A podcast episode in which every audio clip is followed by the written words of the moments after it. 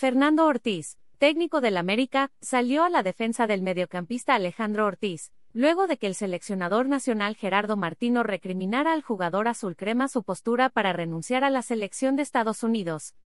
Hay que tener cuidado con las palabras, ya sea el entrenador de la selección o de cualquier institución. No es fácil, pero hay que medir las palabras, dijo Ortiz. La reacción del Tano derivó de las declaraciones del Tata Martino al término del amistoso del pasado miércoles, entre México y Paraguay, cotejo en el que Sendejas no fue convocado como tricolor por negarse previamente a firmar su renuncia a la selección de Estados Unidos.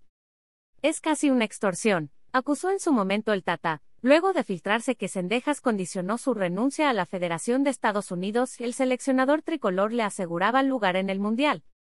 Sobre el estado de ánimo del extremo derecho, quien goza de un buen presente en la Liga MX, Ortiz agregó, hablé con él como entrenador, está bien, sabe diferenciar y está tranquilo.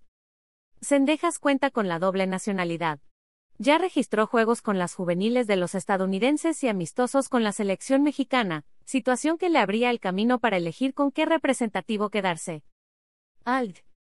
La ley de derechos de autor prohíbe estrictamente copiar completa o parcialmente los materiales de Excelsior sin haber obtenido previamente permiso por escrito, y sin incluir el link al texto original.